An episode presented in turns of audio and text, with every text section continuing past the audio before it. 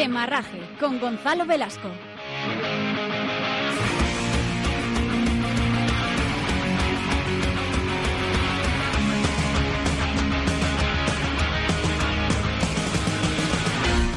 ¿Qué tal? ¿Cómo estáis? Bienvenidos al Rincón Semanal del Ciclismo en la antena de Libertad FM. Programa número 71, el que os tenemos preparado para el día de hoy porque ya sabéis que cada lunes de 7 a 8 de la tarde os contamos todo lo que ocurre en el mundo de la bicicleta. Aquí arranca un nuevo demarraje. Por fin ya está aquí en marcha la primera de las tres grandes vueltas por etapas. Un Giro de Italia que aunque de momento no ha pisado solo transalpino, ya nos tiene enganchados hasta el próximo día 1 de junio. Solo llevamos tres etapas y ya nos ha dado tiempo a ver a Orica Greenwich volver a brillar en una crono por equipos, a Kittel dominar los sprints como solo él sabe hacer y a los dos primeros abandonos de esta Corsa Rosa, Coldo Fernández de la Rea y Daniel Martin, que se fueron al suelo el primer día, aunque no fueron los únicos en besar el suelo porque si algo nos ha dejado el Tour en su periplo irlandés ha sido la lluvia y las caídas.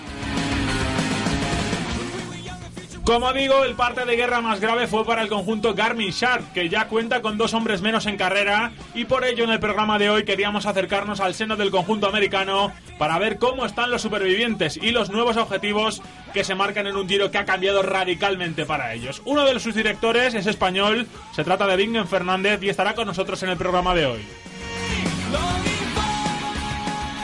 El Giro de Italia centrará buena parte de nuestras miradas, pero sin olvidar a los sub-23, que esta pasada semana se daban cita en la Vuelta a Vidasoa, donde nuestros jóvenes volvieron a demostrar que hay mucho y buen nivel. Uno de los más regulares de la prueba fue el leonés Miguel Ángel Benito, que sigue dando pasitos para, quién sabe, dar un día un salto a profesionales que le haga cumplir su sueño. Hoy pasará por esta sintonía para que nos cuente cómo lleva la temporada y qué objetivo se marca para lo que queda.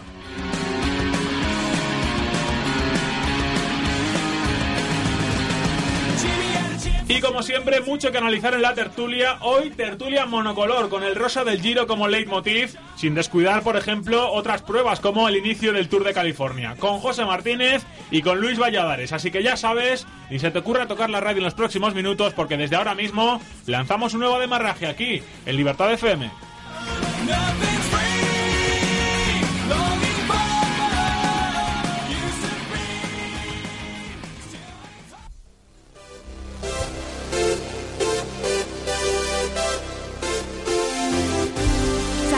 Neutralizada.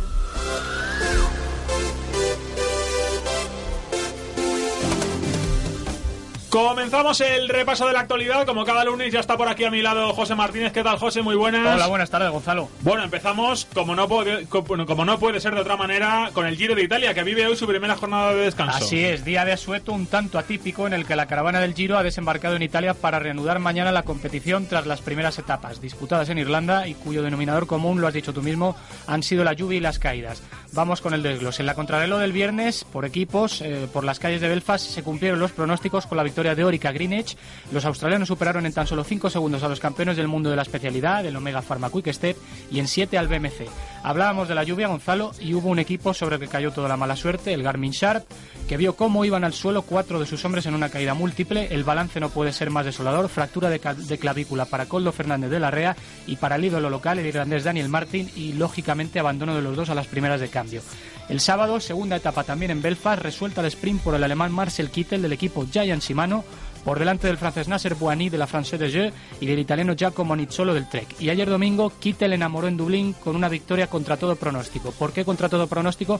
Porque todo parecía preparado para un duelo entre Ben Swift del Sky y Elia Viviani del Calon de Liga Sprint, pero el alemán remontó de la nada de forma espectacular, se llevó su segunda victoria y confirma, por el momento, su supremacía como mejor velocista del Giro.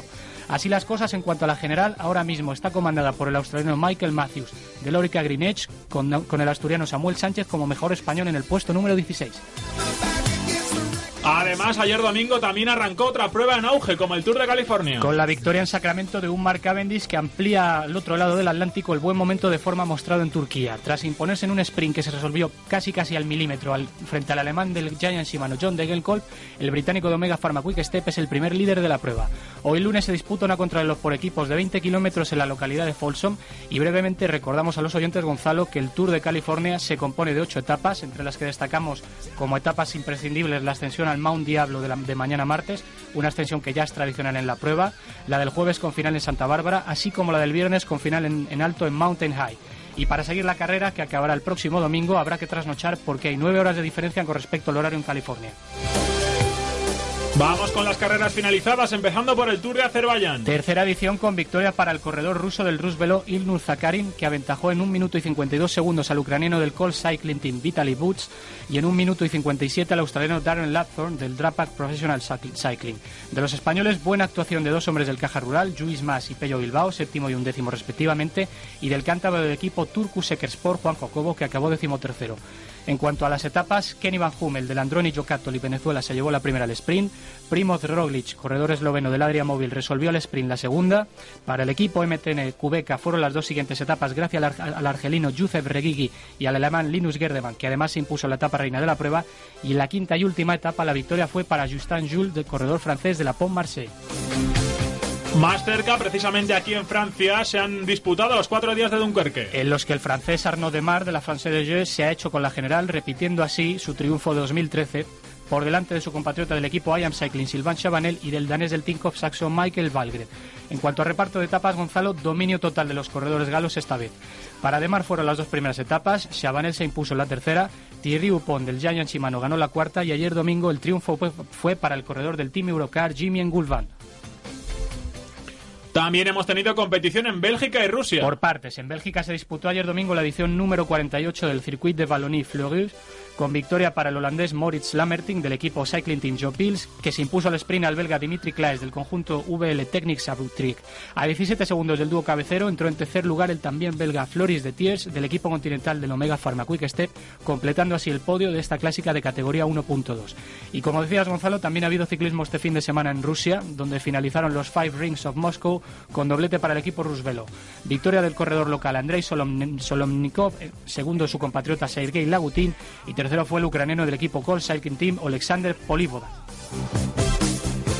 Dejamos a los mayores y pasamos a la categoría sub-23 porque este fin de semana concluyó la Vuelta a Vidasoa. Que ha coronado como ganador al francés Loac Chetou del equipo GSC Blagnac Velo por delante del italiano Yuri Filosi del Team Kolpak y de Jakub Kasmarek, corredor polaco del Team Kolm Hilnex. En cuanto a las victorias parciales, Yuri Filosi se impuso en la primera etapa en la que el Team Kolpak además copó los, los tres primeros puestos, repitió al día siguiente en Onda Rivia, la tercera etapa con final en Orio fue para el corredor del Lizarte Marc Soler y Loic Setud se impuso en la última etapa, conquistando además la clasificación general. No nos olvidamos del ciclismo femenino, ya que en Gran Bretaña se ha disputado The Women's Tour. Y con una ganadora nada sorprendente, la holandesa Marian Vos, que se llevó la general por delante de la sueca de Lórica AIS Emma Johansson y de la corredora italiana del equipo Estado de México, Farencuota Rosela Rato. Estas tres corredoras además son las únicas que han levantado los brazos en la edición de este año. Johansson se impuso en la etapa inicial, Ratos se llevó la segunda etapa con apenas 6 segundos de ventaja sobre el pelotón y a partir de ahí todo ha sido cosa de Marianne Vos. La ciclista del Rabobank Leaf Woman Cycling Team venció en las tres últimas etapas y en la general, por lo que de este modo afianza su dominio al frente de la Copa del Mundo. Déjame comentarte además, Gonzalo, que la, la única representante española que acabó la prueba fue Lucía González Blanco del Loitec Team en un meritorio puesto número 29. Y aquí en España se ha disputado la quinta prueba del torneo Lendakari en Yurreta. Con victoria de la corredora del equipo Vizcaya Durango, Ana Ramírez en categoría élite, de Elizabeth Skurseil del Totnet en juniors y de Madi Amondarain del Limusán Cartonajes en cadetes. Esta ha sido la quinta prueba del torneo Lendakari y además esta semana tendremos doble ración porque el viernes tendremos prueba en Vergara y el sábado se correrá en Tolosa. Y cerramos con la buena actuación de la selección española en la primera prueba de la Copa del Mundo de Ciclismo Adaptado. Brevemente repasamos el balance de medallas que se han traído nuestros ciclistas de Castiglione de la Pescaya, en Velódromo, una localidad de la Toscana italiana. En categoría masculina, oro para Ignacio Ávila y Joan Font en el tándem contra el reloj, en una prueba en la que Christian Beng y, David Yaurado fueron terceros además. Dos platas para Maurice Ekjar en, categoría MC2, que además se coloca líder de la Copa del Mundo. Una medalla de plata para Juanjo Méndez en categoría MX1 y bronce para Hitor Oroza en triciclos en la categoría MC1. Eso en cuanto a hombres, porque en féminas la actuación destacada se la lleva Raquel Alcinas, que regresa con dos medallas en la categoría WC2, un oro y una plata, además del liderato en la Copa del Mundo. Bueno, así de cargada ha venido la semana en forma de titulares, de noticias, de muchas cosas que comentar, eh, bien desglosadito todo para que te quede todo bien claro. Y bueno, vamos rápido con el primer protagonista, porque, bueno, vamos a hablar luego mucho del Giro de Italia, no puede ser de otra manera, pero los sub-23 también han salido a escena una vez más y en la Vuelta a Vidasoa y hay que hablar con un hombre que, bueno, pues que no se ha llevado a la general, no pudo coger ninguna etapa, pero está siendo uno de los más regulares en la temporada de sub-23, también a punto de, de también pelear por la Copa de España, en fin, Miguel Ángel Benito ya nos está esperando.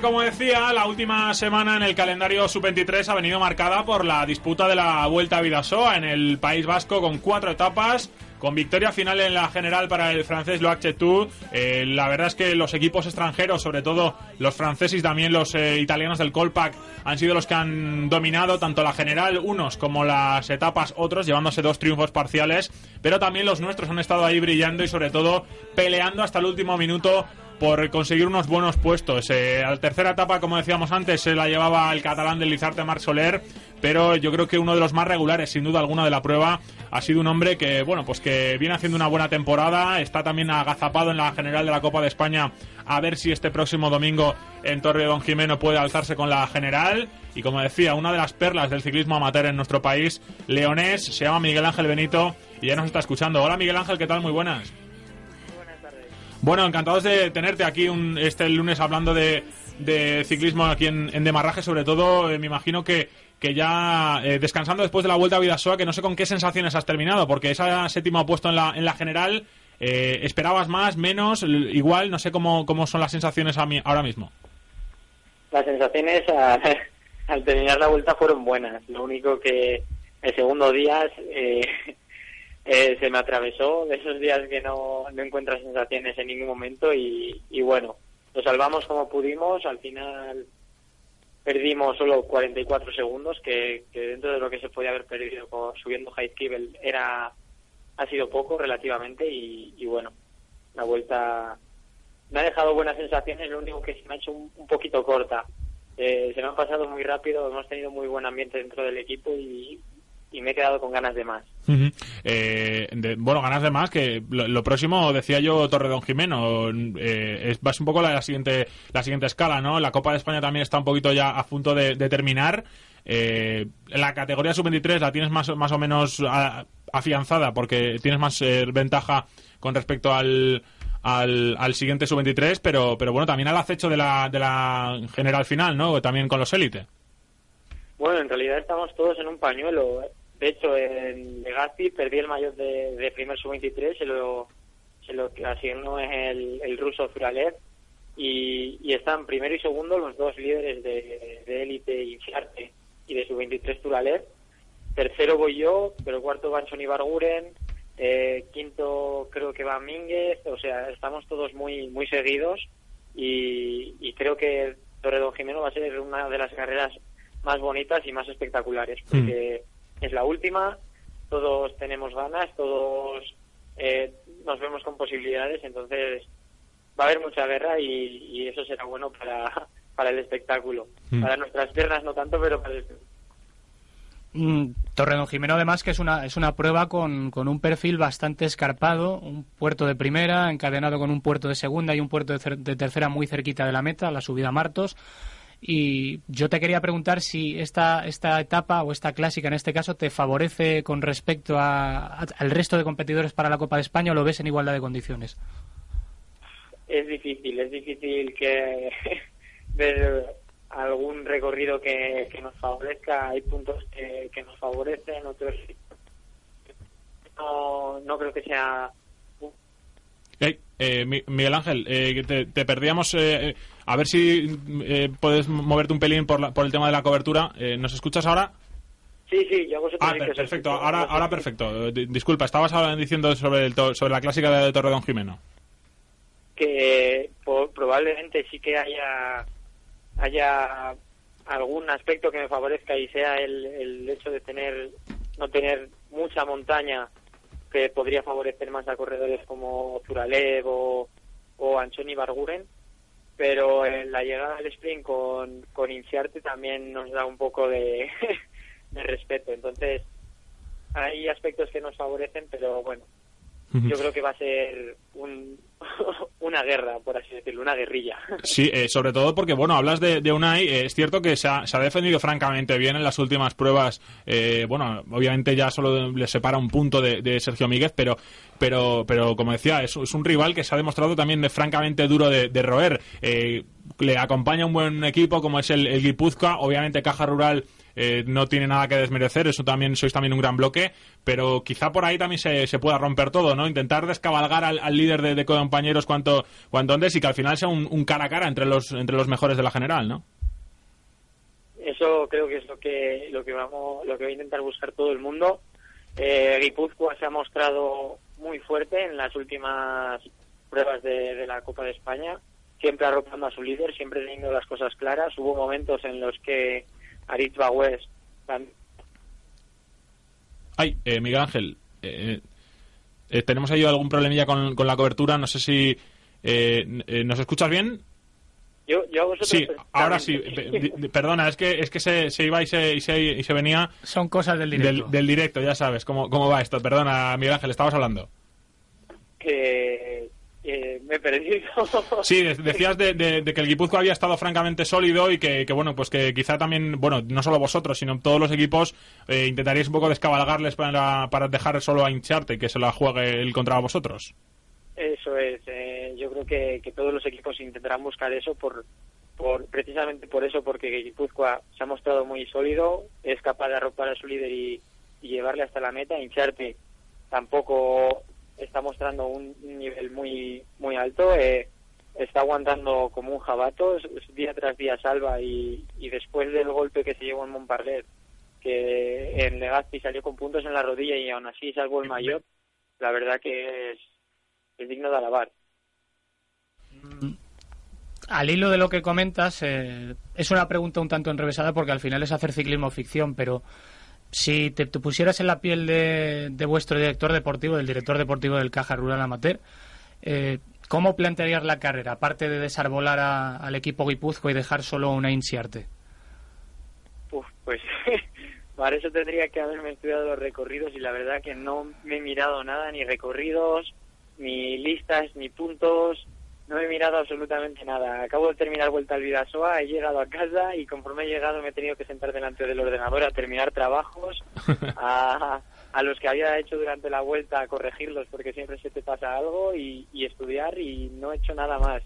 Mm. El, el viernes cuando termine las clases me descargaré la lista de, de inscritos en, en Torredón Jimeno, me miraré los recorridos, pero yo creo que, que si fuese mi director y las cosas estuviesen más o menos como las, las creo ahora, sería prácticamente eso, salir a, a dejar al líder solo, eh, intentar jugar con eso, con, con dejar al líder solo y que se defienda como pueda, pero por lo que he visto se defiende muy muy bien y entonces será, será harto difícil.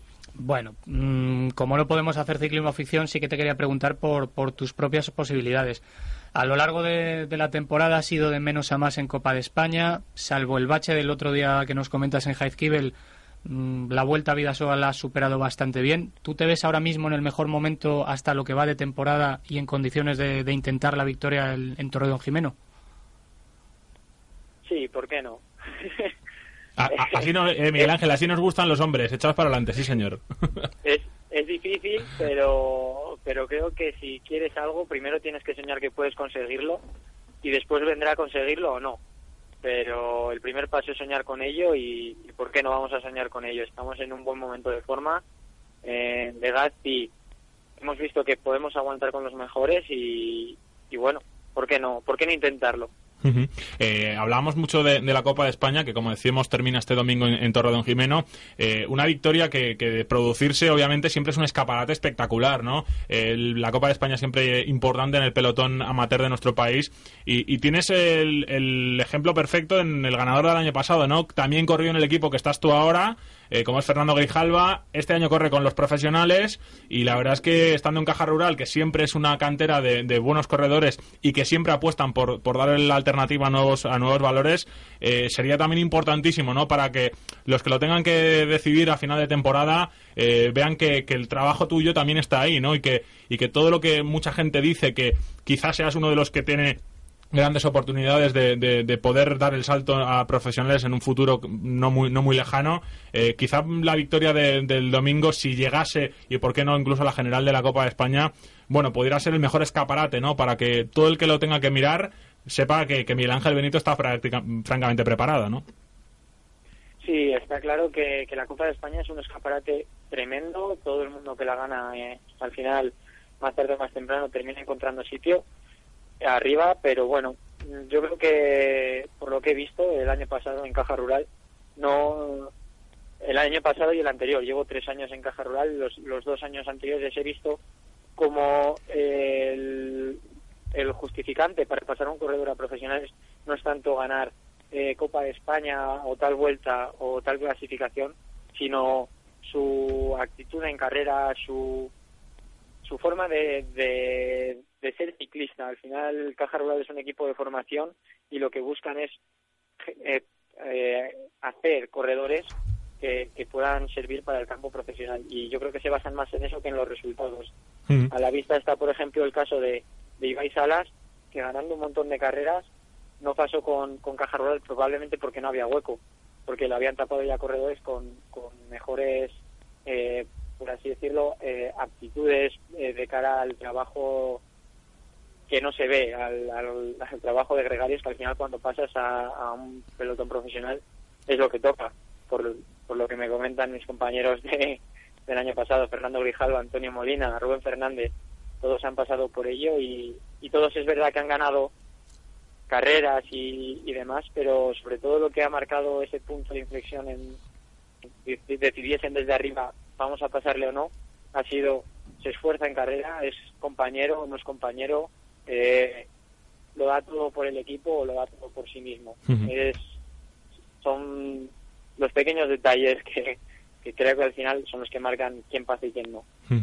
Yo en ese sentido te quería preguntar, justo has comentado que es tu tercer año en el equipo, siempre has ido de, creciendo en estas tres temporadas. El primer año ganaste en eh, una etapa en Zamora y subiste al podio. El año pasado cinco victorias, muy buenas victorias de relumbrón y este año todavía se nos está resistiendo y al hilo de lo que comentas no veo, no hay preocupación dentro de ti o cierta ansiedad por conseguir la victoria. ¿De momento piensas que la temporada te está yendo bien, que, va como tú tenías planificado antes de empezarla? Sí, la verdad que, que está yendo muy bien, está yendo incluso mejor de lo que me esperaba. No, no esperaba estar eh, de hecho, hablando ahora con vosotros y preguntándome si, si en Jimeno podría estar o no luchando por la victoria. está yendo mejor de lo que yo me esperaba. Es verdad que las victorias no han llegado como el año pasado, pero al final las victorias dependen más de la suerte que, de tu estado de forma. Es encontrártela como, como me la pude encontrar en, en el Inguanzo el año pasado, por, porque llegué con, con un grupo en el que era un poquito más rápido que el resto, pero si hubiese llegado el grupo de favoritos, que ahí no hubiese tenido ninguna opción. Es un poco ese conjunto de factores que, que, determina que ganes o no. Eh, ahora nos están dando, pero bueno, eh, yo estoy contento, el equipo confía en mí. Eh, yo creo que la temporada está saliendo como, como tiene que salir. Además, teniendo en cuenta que que todavía sigo con los libros a cuestas, estoy dándome con un canto en los dientes. Eso sobre todo porque, bueno, pues eh, todos eh, los con los que hablábamos eh, nos lo decís y yo creo que tenéis toda la razón, que también el tema de los estudios no hay que dejarlo nunca, viendo que cada vez es más difícil hacerse un hueco en el panorama profesional, bueno, pues siempre hay que tener una, una base detrás y, bueno, desde aquí nuestros máximos ánimos para que tanto una cosa como otra, sobre todo también los estudios, vayan de la mejor manera. Miguel Ángel, te hago la última, sobre todo también un poquito hablando en clave de, de la selección española, porque en las últimas convocatorias sí que con contado para, para Pascual Montparler, estuviste en Murcia, en Almería, corriendo con, con el mayor de la selección nacional, y el Mundial de este año es en Ponferrada, es en tu tierra, eh, me imagino que, que, es uno también de los objetivos de la temporada, ¿no? El, el estar en, el, en la selección que haga Montparler para, para esa, ese Mundial en Ponferrada y, ¿por qué no?, hacerlo, hacerlo bien en casa, ¿no? Eso sería la guinda del pastel, por así decirlo. Sí que a quien no le hace ilusión correr un mundial y, y a quien no le hace especial ilusión que un mundial se haga a su tierra. Y si juntas las dos cosas, es terrible. Sí que sería, vamos, genial poder disputar el, el mundial de Ponferrada, pero bueno, al final hasta Ponferrada quedan muchos kilómetros, quedan muchas muchas horas encima de la bici, muchas competiciones y el que tiene la última palabra es Pascual Montparler eh, y creo que, que decidirá con, con, buen criterio, tanto si estoy en la lista como si no. No se suele equivocar, hace las cosas con bastante buen criterio, entonces seguro que, que lleva un buen equipo al Mundial, esté yo, no esté o, o quien esté. Bueno, seguro que si van las cosas como, como hasta ahora, raro sería que no estuvieras en esa selección. Eh, Miguel Ángel, que nos alegramos mucho de que la temporada esté yendo eh, como te esperabas e incluso mejor, como tú bien nos has dicho. Que haya suerte en Torredón Jimeno y que sobre todo que la temporada siga yendo por los mismos derroteros. Vale, un abrazo grande y seguimos hablando. Vale, un saludo. Muchísimas gracias, un saludo. Bueno, Miguel Ángel Benito, leonés, eh, uno de los mejores eh, sub-23 de nuestro país, que viene a descubrir la Vuelta al Vidasoa con un séptimo puesto meritorio, peleando ahí en cada una de las etapas. No le ha llegado todavía el triunfo José, pero como decía, él está contento con la temporada y sobre todo, él, lo ha dicho, eh, que para pasar a profesionales, por lo menos en caja rural, no miran tanto los resultados, sino saber desenvolverte en las carreras y yo creo que eso también es, una, es una, un bagaje importante que se está llevando él. ¿Eh? Mm, lo que demuestra sobre todo desde, desde la mitad de la Copa de España es una, es una regularidad notable y eso es algo que también valoran mucho los directores deportivos, estar siempre ahí, no tener días malos, porque al final son, son perfiles de corredores que sabes que para tanto para ayudar a tu líder de equipo como para intentar brillar por sí mismos son corredores que a la larga te ofrecen buenos buenos eh, rendimientos y también triunfos. Uh -huh.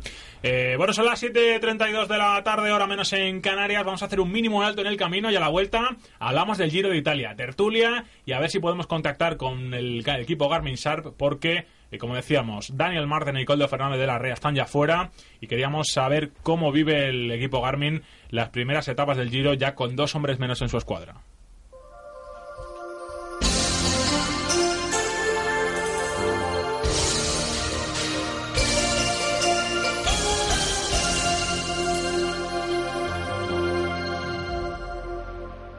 Rebobina tu vinilo, cambia de horario. Ahora nos levantamos con humor, diversión y mucha música cada mañana de fin de semana desde las 7. Entrevistas, repaso a nuestro top 10. Recuerda, rebobina tu vinilo ahora sábados y domingos desde las 7. Escúchanos en Libertad FM y en nuestra red de emisoras. Rebobina tu vinilo. Tony Díaz. Libertad FM, somos música.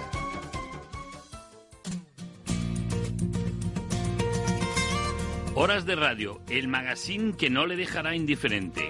Horas de Radio, de lunes a viernes de 11 a 1 del mediodía. Todo lo que se pueda imaginar lo encontrará con nosotros. No se olvide, Horas de Radio.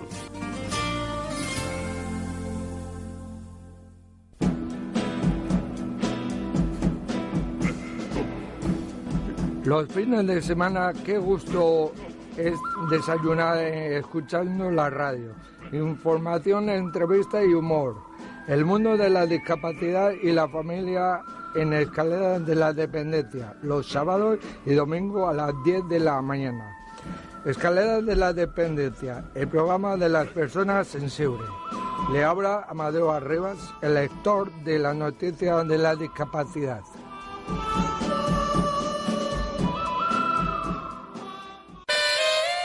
Si quieres conocer todo lo relacionado con la gastronomía, tienes una cita de lunes a viernes, de 2 a 3 de la tarde, en La Cazuela. Durante una hora en directo, disfrutarás escuchando a los mejores cocineros. Hablamos de productos de calidad y sobre todo te proponemos muchos planes culinarios para disfrutar con los tuyos de la gastronomía en estado puro. Bajo la dirección de Martín Márquez y Sonia Ayala sortearemos muchos premios y te enterarás de lo que sucede en el mundo gastronómico.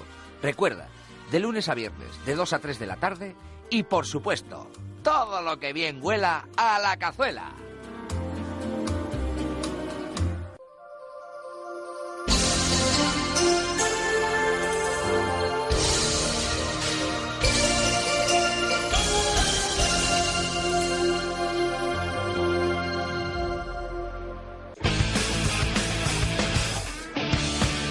Tramo de habituallamiento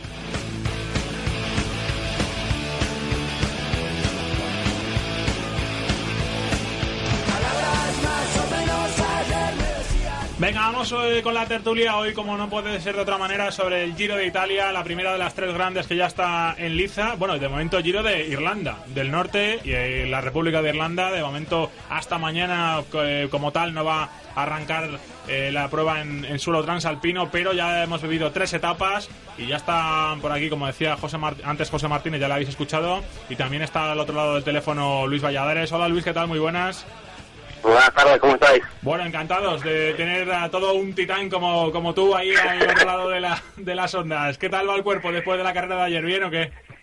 Bueno, algunas agujetas, pero bien, bien. Menos de lo que pensaba. Bueno, Así bueno, que bien. me forcé poco. Aquí- Tenía que haber dado más caña. La, la afición Valladares ha estado ahí apoyando, ¿eh? ya sabes. Lo he notado, lo he- En fin, que tenemos el Giro de Italia ya en liza, chicos. eh, tres etapas en Irlanda.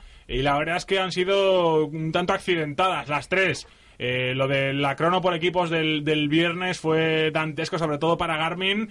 Primeras diferencias también y luego los sprints del- fin de semana. Empiezo por lo del viernes, chicos, porque eh, no sé si esper- esperabais esas diferencias, sobre todo eh, en contra de Quintana, eh, de Purito un poco menos, pero lo de lo de Garmin fue eh, dantesco, como decía, ¿no? Ver a Daniel Martin eh, llorando en el suelo con la con la clavícula rota en su propio país, uf, eh, se- eran imágenes francamente sobrecogedoras. ¿eh?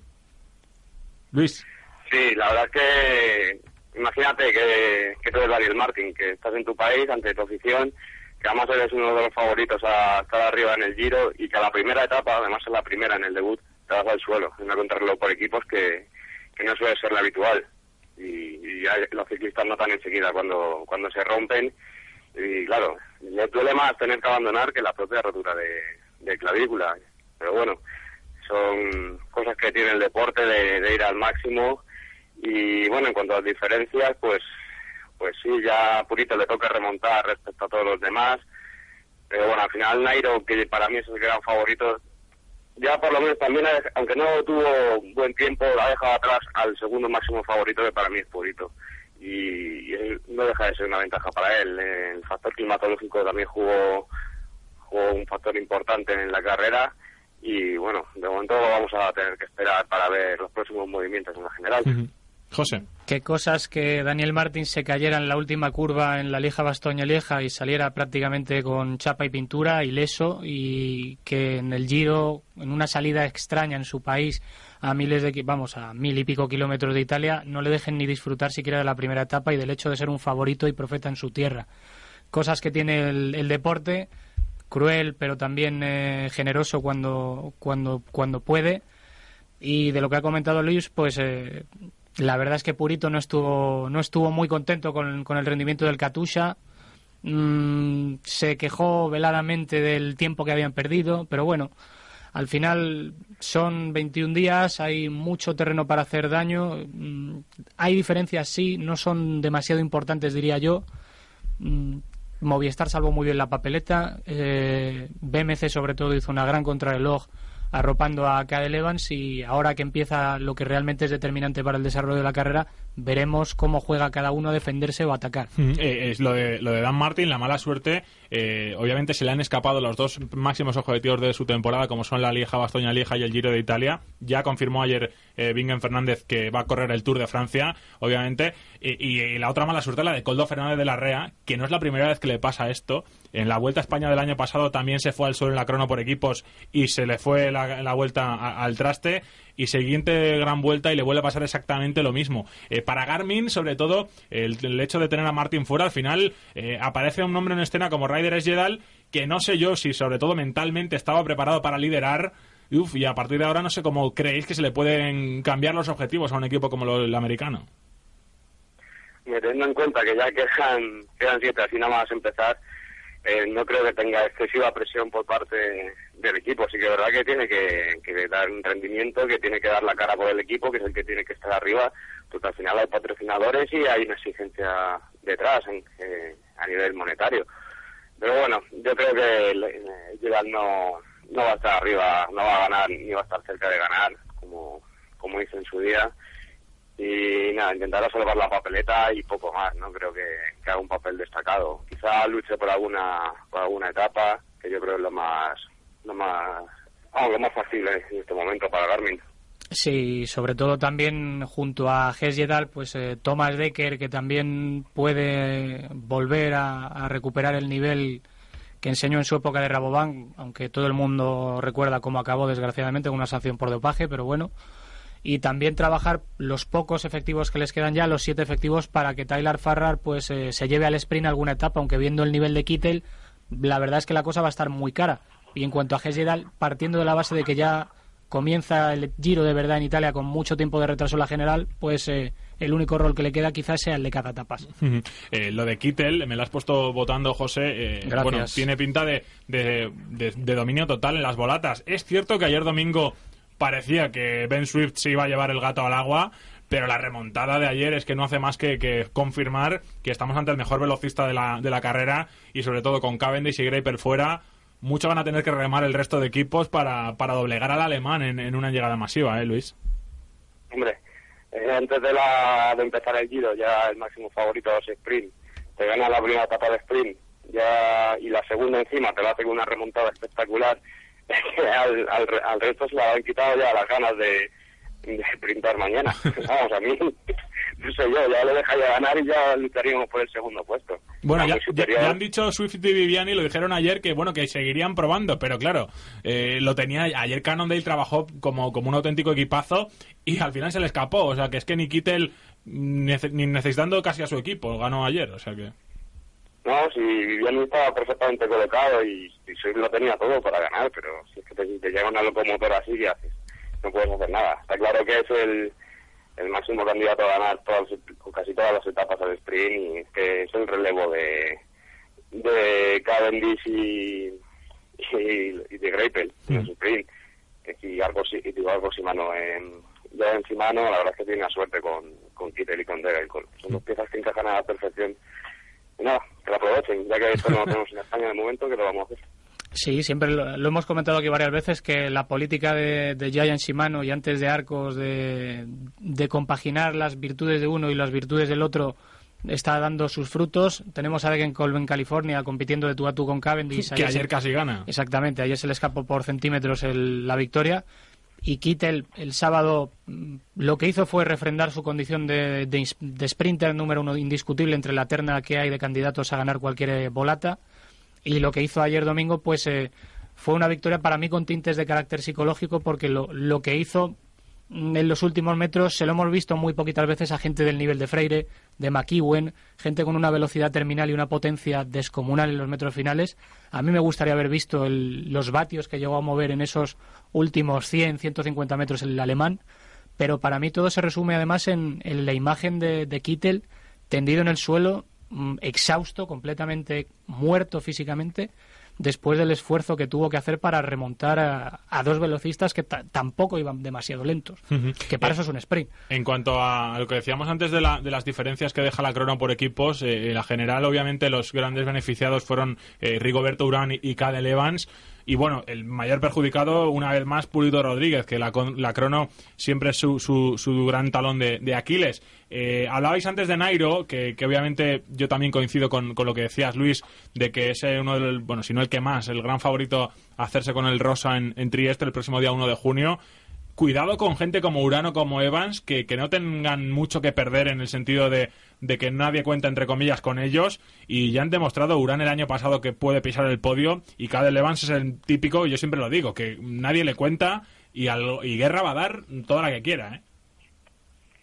Sí, la verdad es que, que Evans, aunque a mí personalmente no me guste mucho su forma de correr, sigue sigue estando ahí, pese a su edad, pese a haber ganado el Tour de Francia, que a lo mejor podría haber dado un bajón ya al conseguir su, su gran objetivo, pero está siendo 100% profesional y está dando la cara. Ya estuvo muy fuerte en, en Romandía y está claro que no ha venido al, al Giro a pasearse. Ha sido buen equipo para arroparle y claro que lo va a intentar. Yo no creo que gane. Si, si los puertos más o menos se suben rápido, yo creo que acabará cediendo tiempo. Al contrario que Urán. Urán sí que, sí que, en mi opinión, aguantará más que, que Evans, pero no creo que esté al nivel de, de Nairo Quintana eh, Nairo irá recortando distancias y, yo creo que Urán va a quedar tercero.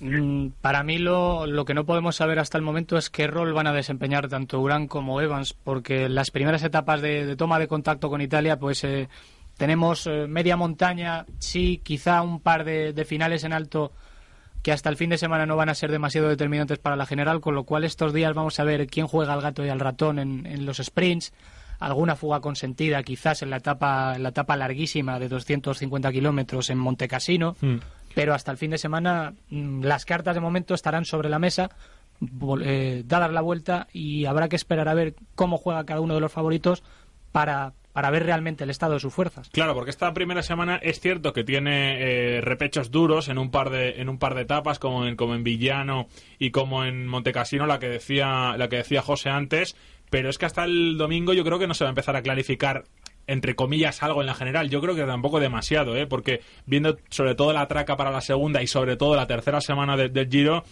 muchos corredores mm, querrán guardar un poquito la, ropa para los últimas los últimos envites porque en la última etapa yo creo que se le puede escapar el giro a cualquiera ¿eh? puede haber reventones por doquier ojo con la nieve porque el Estelvio, el Gavia y demás puertos están francamente cubiertos de, nieve y cuidado ¿eh? porque eh, yo creo que esta primera semana o se la toman como, como toma de contacto o quizá alguno el giro se lo hace muy largo ¿eh?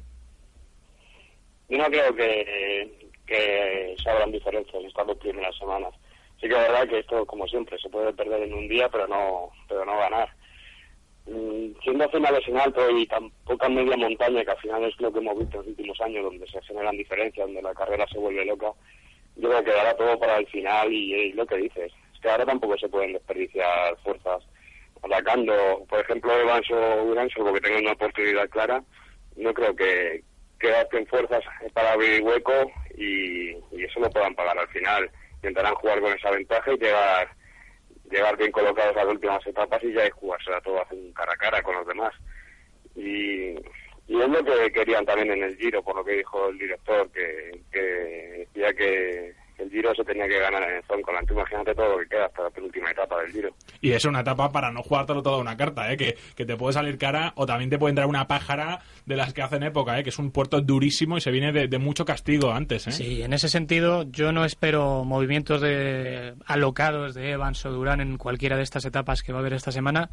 Y apuntando o, ahondando en lo que ha dicho Luis de que no espera muchas diferencias, quizá por el perfil de las etapas y por el conservadurismo de los corredores, teniendo en cuenta lo que se viene encima, lo que penaliza el giro, la dureza, los puertos durísimos que hay que subir en la segunda y tercera semana, quizá por todo eso la persona que más puede sacar rédito sea Joaquín Rodríguez. Porque si no hay ataques hasta el kilómetro final, Ahí se desenvuelven la persona, maravillas. la persona que se mueve como pez en el agua mejor que ninguno de los, de los otros favoritos a la general es él. Con lo cual, quizá podemos eh, plantarnos en el lunes con Joaquín jugando parte de la diferencia que lleva con respecto a todos ellos ahora mismo. Eh, eso os quería preguntar, porque es cierto que Purito obviamente parte con cierta desventaja por, el, por la crono por equipos.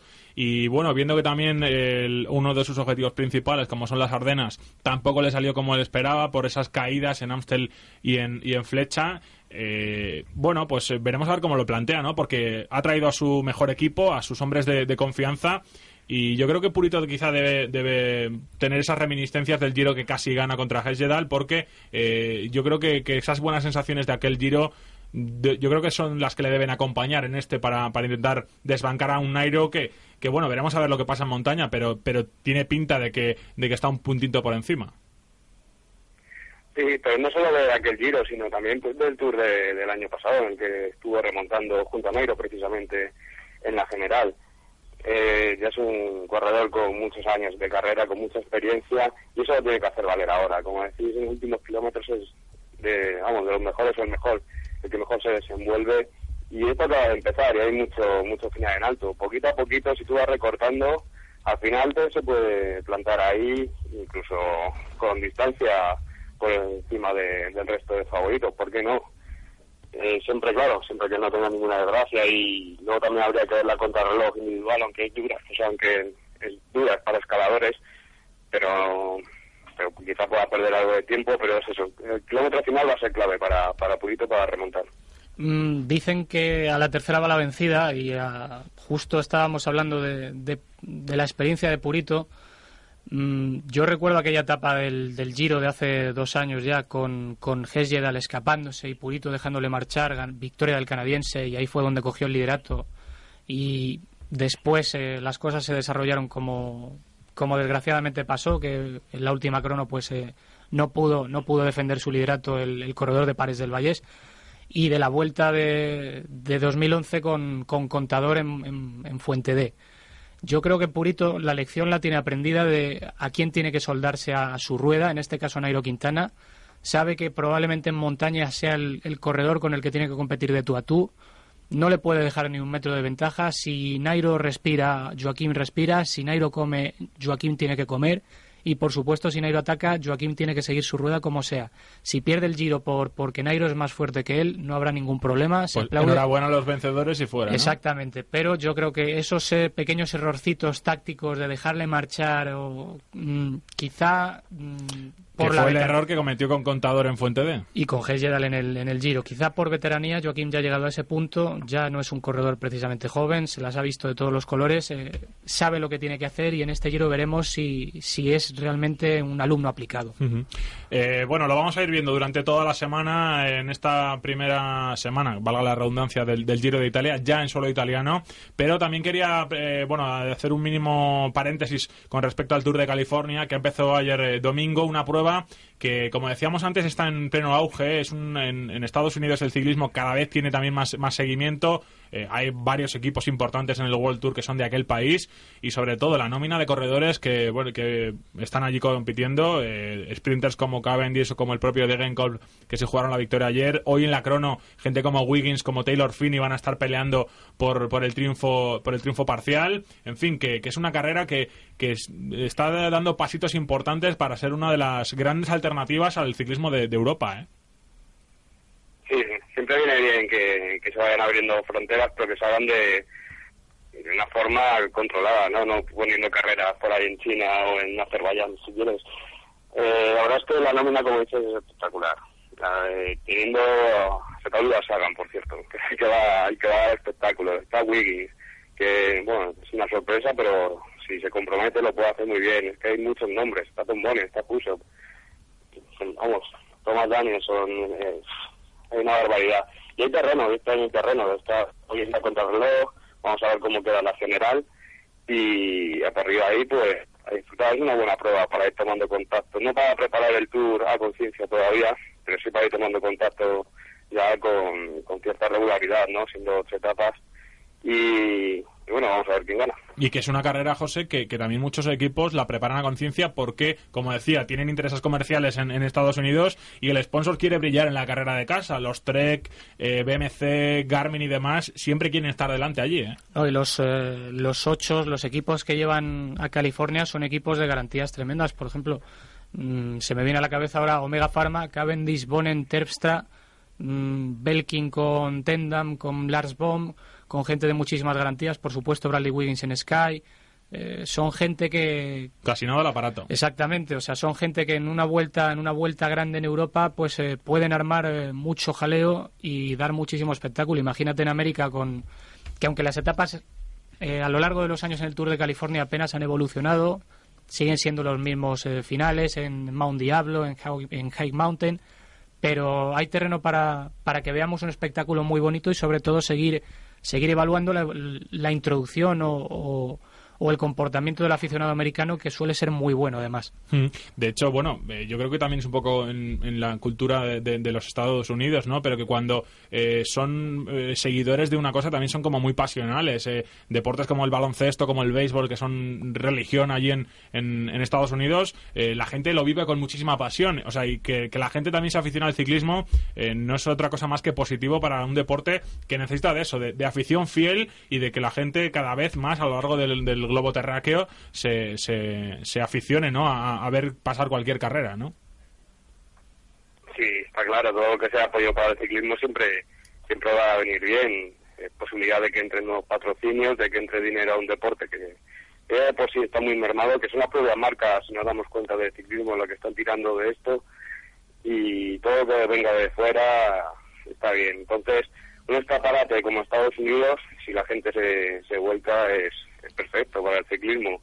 Y luego incluso eso puede ser un trampolín para, para ir más allá.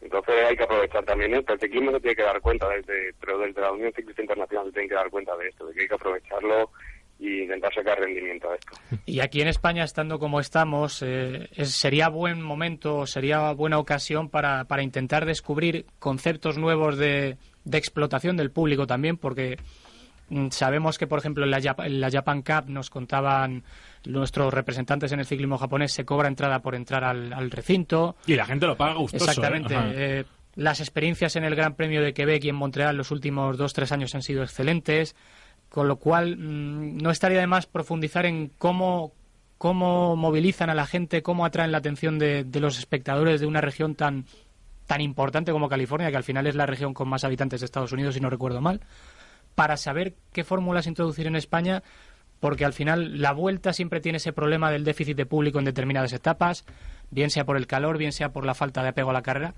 porque son cosas que en Francia con el Tour y en Italia con el Giro no se necesitan porque per se son carreras que son historia del país en sí.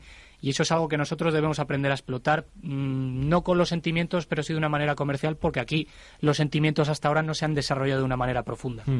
Bueno, y de hecho nos quedan poquitas carreras en el calendario español, más allá de las del World Tour. Buf, el panorama es francamente desolador. Por cierto, la Vuelta a Castilla y León, que también se va a disputar esta, esta semana en la que acabamos de, entrar. En fin, que vamos a vivir eh, con mucho interés lo que pasa en el Giro de Italia, también lo que pasa en el Tour de California y lo contaremos el próximo lunes aquí en Demarraje. Luis, te mando un abrazo grande, a recuperarse y a darle duro para la próxima, ¿eh? Otro para vosotros, muchas gracias. Un abrazo, José, hasta la próxima. Hasta la próxima. Bueno, pues eh, hemos llegado al final del programa de, hoy. La verdad es que, bueno, no hemos podido al final contactar con Bingen Fernández, con el director del conjunto Garmin Sharp. Eh, ya sabéis que hoy es jornada de, mucho traslado en el Giro de Italia desde Irlanda hasta, hasta Italia, hasta el sur de Italia, donde mañana se reanuda la carrera, pero eh, bueno, queríamos sobre todo saber cómo está el equipo después de la doble fractura de clavícula, tanto de Daniel Martin como de Coldo Fernández de la Rea.